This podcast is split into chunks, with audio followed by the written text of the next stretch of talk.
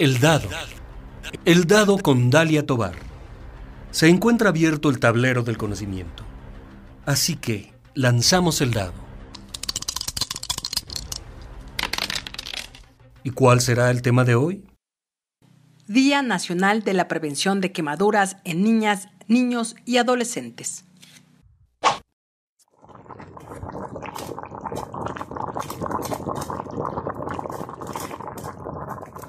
Hola, ¿qué tal? ¿Cómo te encuentras? Espero que muy bien. Hoy vamos a platicar acerca del tema de las quemaduras. En México, cada año cerca de 13.000 personas sufren algún tipo de quemadura, de los cuales más de mil de los casos es en población infantil, colocando a nuestro país en un nivel intermedio de ocurrencia de casos en países desarrollados y en vías de desarrollo.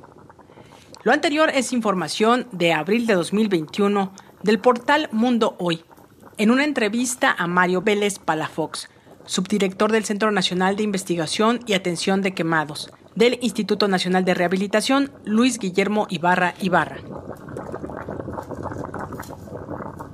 En esta entrevista se informó que 9 de cada 10 casos de quemaduras en infantes son por escaldaduras, es decir, por líquidos calientes como el agua, aceite y alimentos preparados. El resto son ocasionados por fuego directo, descargas eléctricas o por contacto con químicos.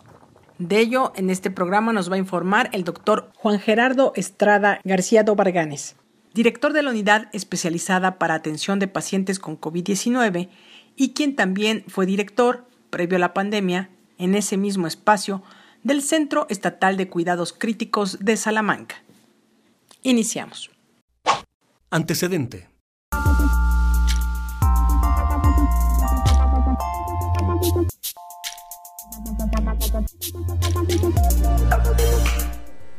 Ciérrese el sistema de votación electrónico.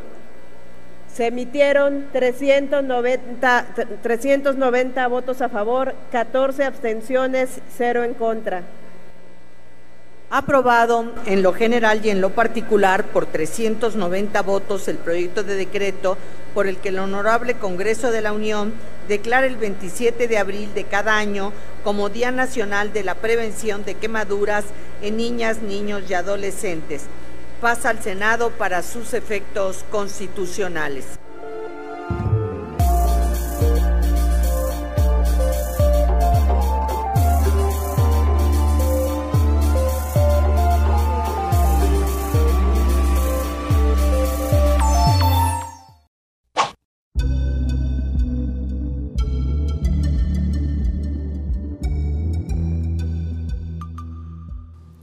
Lo que acabamos de escuchar fue en la 63 legislatura de la Cámara de Diputados. Posteriormente, en noviembre de 2017, el Senado de la República declaró el 27 de abril de cada año como el Día Nacional de la Prevención de Quemaduras en Niñas, Niños y Adolescentes, con el propósito de llamar la atención de la sociedad y autoridades en torno a esta grave problemática e impulsar y reforzar la cultura de la prevención. Ese día, las unidades del Sistema Nacional de Salud y las instituciones del Sistema Educativo Nacional, en conjunto con el sector privado y social, realizan actividades y labores de difusión con enfoque de prevención del riesgo de quemaduras en niñas, niños y adolescentes. Este año, las actividades se llevaron a cabo de forma virtual.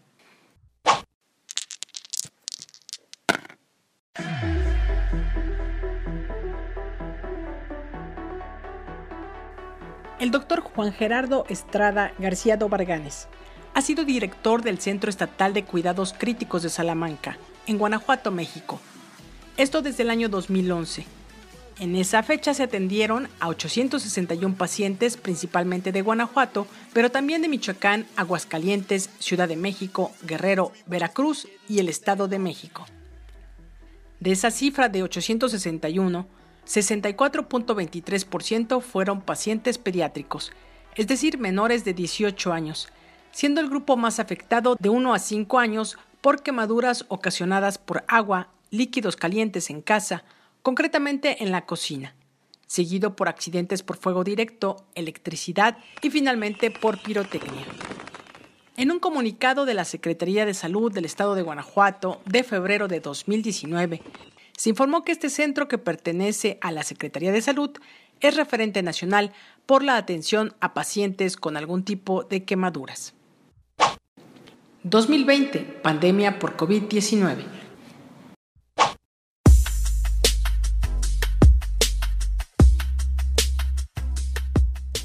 El 26 de marzo de 2020, el Centro Estatal de Cuidados Críticos se reconvirtió en unidad especializada para atención de pacientes con COVID-19 y al frente continuó el doctor García Dobarganes, médico pediatra con estudios de medicina interna pediátrica, miembro de la Asociación Mexicana de Quemados, de la Federación Latinoamericana de Quemaduras y profesor consultante especialista de primer grado en pediatría y medicina interna pediátrica.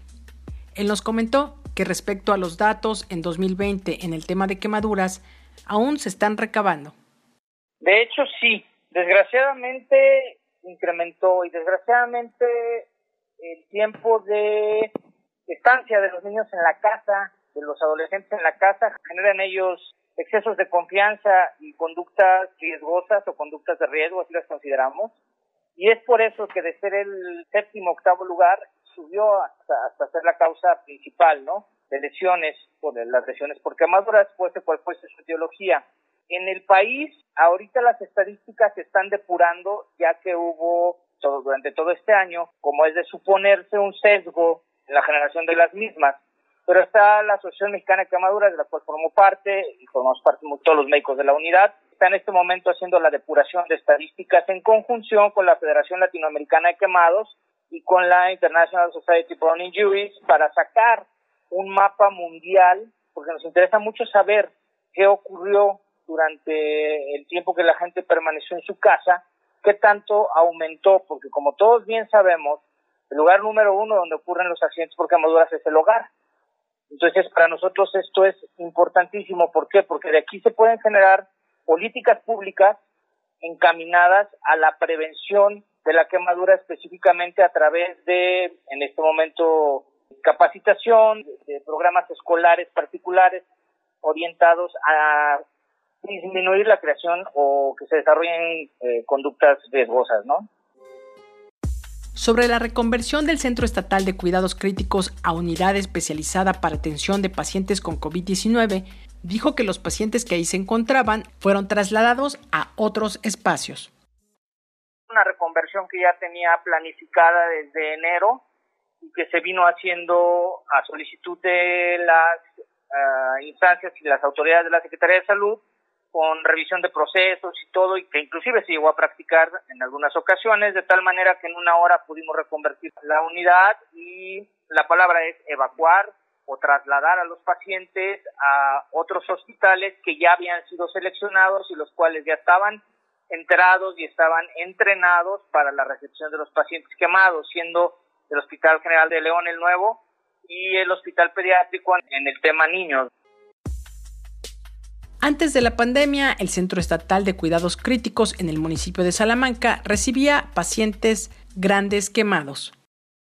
Nosotros recibíamos grandes quemados, entonces la capacidad de atención era esa para niños grandes quemados y no había realmente necesidad de evacuarse. Recibían muchísimos niños y vaya, la práctica hacia el maestro, entonces la estadía en la unidad pues cada vez fue más corta, ¿no? De los pacientes, afortunadamente con cada vez mejores resultados, lo que, lo que ocurrió precisamente en el hospital pediátrico, que ya adquirieron la, la expertise para la atención del paciente quemado, estabilizarlo, ponerlo en condiciones, que su equipo de cirugía plástica haga lo, lo, pertinente en su área particular. Y además seguimos este, apoyándonos con la Fundación Shriners, con el Club Shriners Bajío, para cuando es menester y necesidad, evacuar a los pacientes al hospital para niños de Galveston, en Texas. El contacto con otras instituciones. Siempre hemos estado al pendiente de los accidentes que ocurren cuando involucran niños y adultos por quemaduras, de tal manera que podamos de una u de otra forma ayudarlos. Inclusive hay médicos de, de la unidad que se prestan para ir a hacer las valoraciones, porque la máxima de la atención de un paciente, ya sea adulto o niño quemado, es que debe de ser atendido en un hospital de quemados, no en un hospital que tenga un área de quemados. Si no tienes un hospital de quemados, bueno, un hospital con un área de quemados es genial.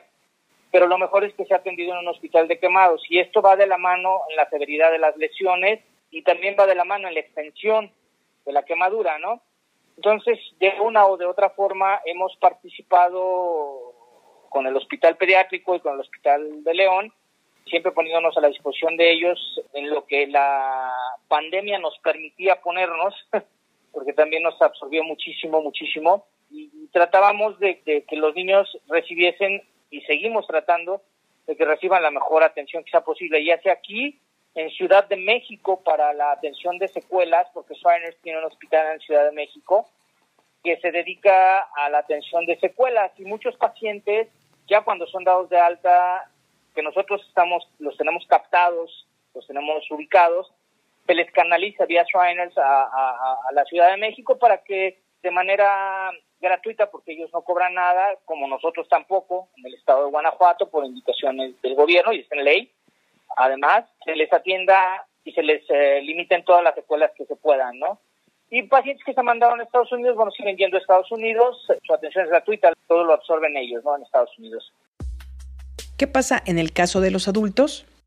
Pero aquí en México también tenemos, en el caso de los adultos, está el Centro Nacional de Atención e Investigación de, Pacientes Quemados en la Ciudad de México, que forma parte del Instituto Nacional de Rehabilitación, con quienes además tenemos un estrecho contacto y, particularmente, como lo mencionaba usted hace ratito, una amistad personal con compañeros de ese hospital, porque así nos vemos como compañeros, igual que con los compañeros de, de Galveston, ¿no?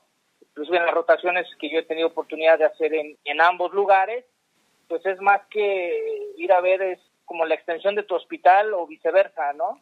Eh, te sientes como en tu casa al final del día y eso te permite pues acercarte directamente de tú a tú sin tanto protocolo y sin intermediarios, pero sí reuniendo los requisitos eh, a las instituciones para enviar a los pacientes.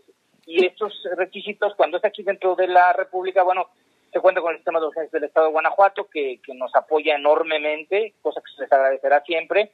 Y cuando el paciente tiene que ser trasladado fuera del país, también el sistema de urgencias del Estado se involucra directamente con el traslado del paciente al aeropuerto para garantizar que el paciente llegue en las más óptimas condiciones y aborde el avión que lo va a trasladar a, Texas.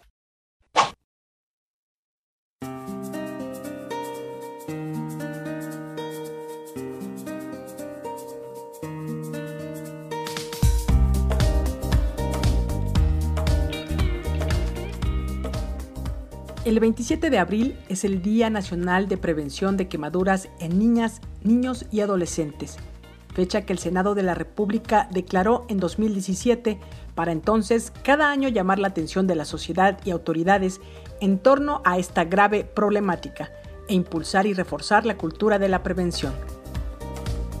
En el estado de Guanajuato, una de las personas que ha estado al frente en este tema en el Centro Estatal de Cuidados Críticos en el municipio de Salamanca ha sido el doctor Juan Gerardo Estrada García Dobarganes, médico pediatra con estudios en medicina interna pediátrica miembro de la Asociación Mexicana de Quemados, la Federación Latinoamericana de Quemaduras y profesor consultante especialista de primer grado en pediatría y medicina interna pediátrica. Él en unos momentos más nos va a hablar acerca de los cuidados que debemos tener en casa para evitar quemaduras en niñas, niños y adolescentes.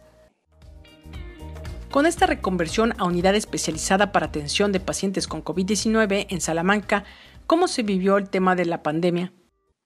Durante la pandemia fue pues tener los ojos puestos en tres lugares. En mis compañeros, que son lo más importante, son la son el alma de esta unidad, cuidarlos, que no se fueran a contagiar, que siguieran los protocolos que habían sido previamente diseñados y validados por Secretaría de Salud. Y a, a, razón de que le presumo que con fecha del día de hoy no ha habido un solo contagio adentro de esta unidad.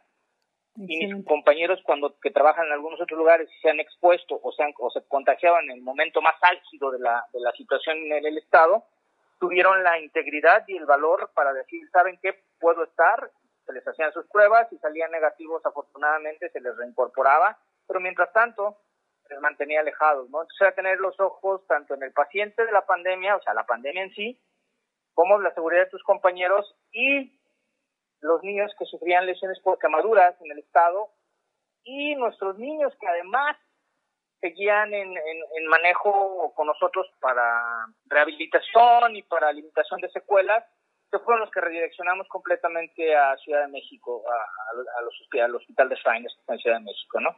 Pero sí fue una situación muy, muy, muy compleja, fue una situación en la que nos tuvimos que dividir las, digo, seis ojos, ocho ojos ven mejor que dos, ocho manos trabajan mejor que dos, ¿no? Entonces, esto, siempre he dicho que esto es un trabajo de equipo, un trabajo más de equipo de familia, tenemos que aprender a trabajar este, unos cuidándonos a los otros, apoyándonos a los otros, porque ahí es donde realmente puedes cosechar éxitos que no son ni para ti, son para los niños, para las familias de los niños, porque además estaba el temor de la pandemia, ¿no? Entonces, todas estas situaciones complicaban la evacuación de los pacientes a Estados Unidos y, muchos de los pacientes los, absorbió el, hospital pediátrico con grandísimos resultados la verdad, mis respetos y, reconocimiento, porque el pediátrico hizo maravillas con los pacientes quemados, se tuvo que convertir en, adquirir la expertise en la atención del paciente quemado, que es diferente completamente hacerle terapia intensiva a un paciente crítico pediátrico que hacerle terapia intensiva a un paciente crítico pediátrico quemado, ¿no? Son dos cosas muy, muy diferentes, son complejas, cosas diferentes. No es lo mismo hacerle cirugía de quemados siendo cirujano entrenado en los procedimientos de quemaduras o cirugía plástica quemado, siendo cirujano plástico entrenado en los procedimientos de quemaduras, y atender el resto de patologías que atienden usualmente. De ahí mi reconocimiento para todos ellos y, también mi reconocimiento y agradecimiento para mis compañeros de la unidad que se prestaron a estar yendo a, valorar, a apoyar, a dar consejos, a transmitir la expertise que tenían y, también el reconocimiento y agradecimiento al, Hospital Pediátrico y al Hospital Regional de León por, por haber permitido que en determinados momentos esa, ese vínculo se, se diera, porque al final de cuentas pertenecemos a una misma Secretaría de Salud y trabajamos en el mismo estado, ¿no? Y para las mismas personas.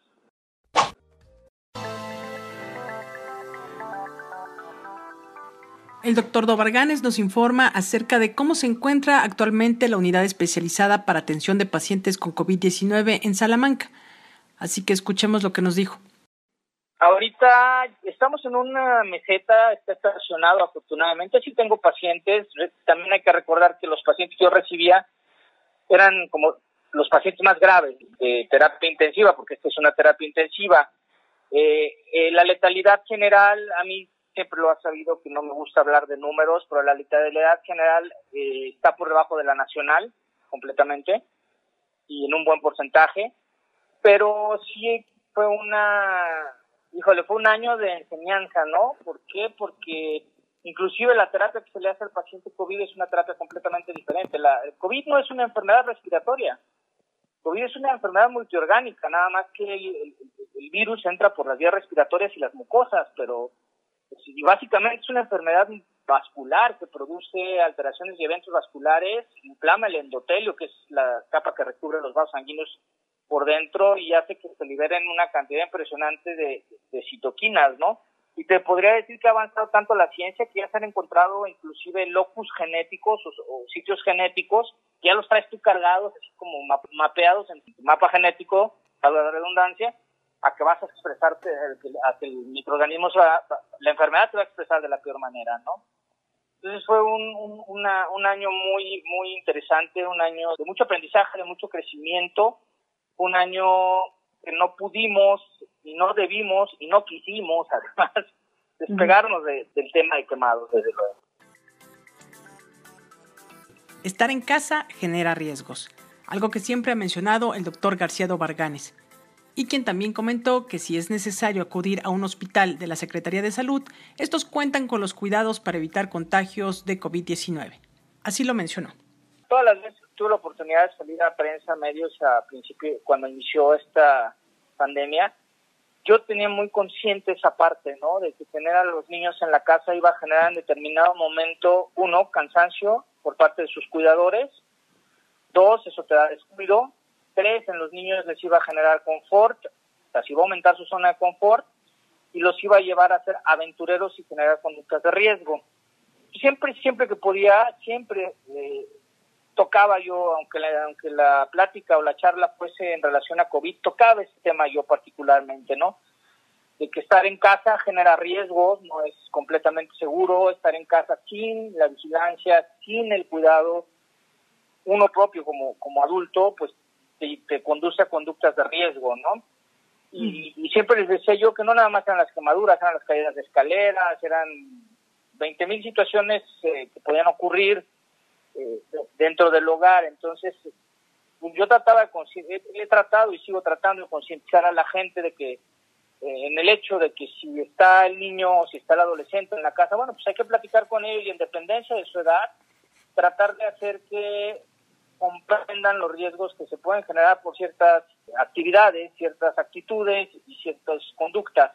Afortunadamente, eh, la parte de hospitales, también siempre les dije yo, y lo sostengo, los hospitales del estado de Guanajuato son, son, son sitios muy seguros completamente, que tienen perfectamente delimitadas sus áreas, tienen perfectamente marcados sus protocolos para atender a un paciente en su momento cuando había pacientes con sospecha de COVID y era un protocolo completamente diferente. Entonces no había un impedimento para no acudir a buscar atención médica a un hospital de, del Instituto de Salud Pública del Estado, ¿no?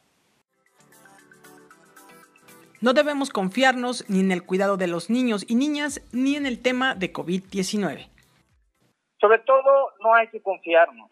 Y el no confiarnos, el guardar, eh, tener cuidado, el guardar eh, las debidas medidas nos va a disminuir la incidencia de lesiones como fracturas, quemaduras, o cualquier otro tipo de, lesión que pueda ocurrir dentro del hogar o inclusive fuera del hogar, ahora que estamos empezando a salir y con esa impetuosidad que tienen los niños, pues se exponen más, ¿no? Entonces no hay que confiarnos, la zona de confort es una siempre he dicho que esa, frase la detesto yo en lo personal, ¿no? No, debe, no debería existir nunca la zona de confort porque cualquier cosa puede pasar en cualquier momento.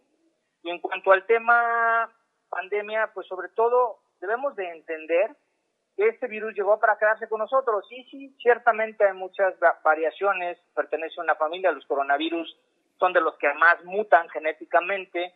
Afortunadamente no han mutado al grado de que sean resistentes a la vacuna o produzcan algún espectro diferente de enfermedad.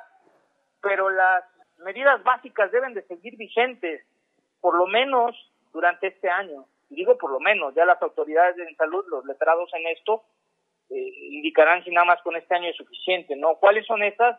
Lavarte tus manos, no tocarte tu cara, evitar lugares aglomerados, lugares con gente, guardar sana distancia y sobre todo utilizar tu cubrebocas y sobre todo reconocer que tu cubrebocas tiene una vida media útil y el mismo no te va a durar una semana. Y debemos de tener en cuenta que mientras más se descubre de esta enfermedad, también más se descubre de medidas básicas como estas que te acabo de mencionar, que son esenciales para que no haya la, la, dispersión del virus, ni la transmisión, ni los contagios. Tenemos que entender que es una enfermedad que llegó para quedarse. En lo que nuestros cuerpos se acostumbran a vivir con esta enfermedad, bueno, pues vamos poniendo la parte que nos toca, que es bien fácil. Tres cosas. Distancia social, lavado de manos y cubrebocas. Con esas tres cosas logramos ayudarle a la Secretaría de Salud de una manera impresionante a que disminuya el contagio de la enfermedad. Ahora, si estamos ahorita en esta meseta, en esta parte estacionaria, que los contagios se ven que van hacia abajo, que las defunciones afortunadamente se ven que van hacia abajo, no debemos de olvidar que el microorganismo, que el virus SARS-CoV-2 sigue aquí, sigue y puede ser y te puedes contagiar, ¿no? Y en la es como una ruleta rusa. Depende de la carga viral y depende de la carga de enfermedades que tú tengas. Y ahora te acabo de decir algo diferente. Depende del mapeo genético que tú tengas también, ¿no? Para la expresión de la enfermedad. Entonces, ¿qué nos queda? Cuidarnos. Recomendaciones para evitar quemaduras. Prevención en quemaduras. Niños están en casa, por favor no dejen los cuidadores a los niños solos, los niños somos muy temerosos, tendemos a buscar cosas donde no hay. hay que tener muchísimo cuidado, no dejar, como siempre lo he dicho, ollas con líquidos calientes dentro de la cocina, es más, ni siquiera dejar entrar al niño a la cocina. Y si eso llegase a ocurrir, pues si las ollas están adentro, en la, en la parte de adelante de la, de la estufa, pues es peor. No dejar cerillos, ninguna sustancia o producto inflamable. Aquí lo esencial es que el cuidador, la persona que está encargada del niño, no deje de supervisarlo. Y además inculque en el niño la cultura de autocuidado, que es algo que tampoco tenemos. Y ahí entraría perfectamente bien recordar las medidas de prevención para disminuir el riesgo de contagio en SARS-CoV-2. Lávense las manos a cada ratito con agua y jabón. Usen sus cubrebocas. No estén en lugares cerrados. No estén donde haya mucha gente. Estén separados cerca de sus papás, pero lejos de los demás.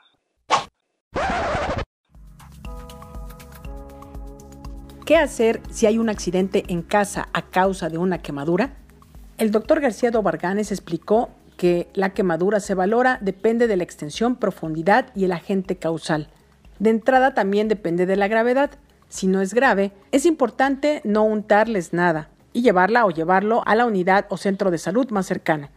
Si es algo grave, hay que llamar al 911. Nuestro invitado hizo énfasis en la comunicación que existe entre las dependencias de la Secretaría de Salud para atender los casos dependiendo del tipo de quemadura.